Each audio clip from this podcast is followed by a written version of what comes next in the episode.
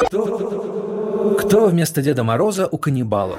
Что сделали со спящей красавицей во сне и сколько раз? Страдают ли мумитроли от ужаса и одиночества?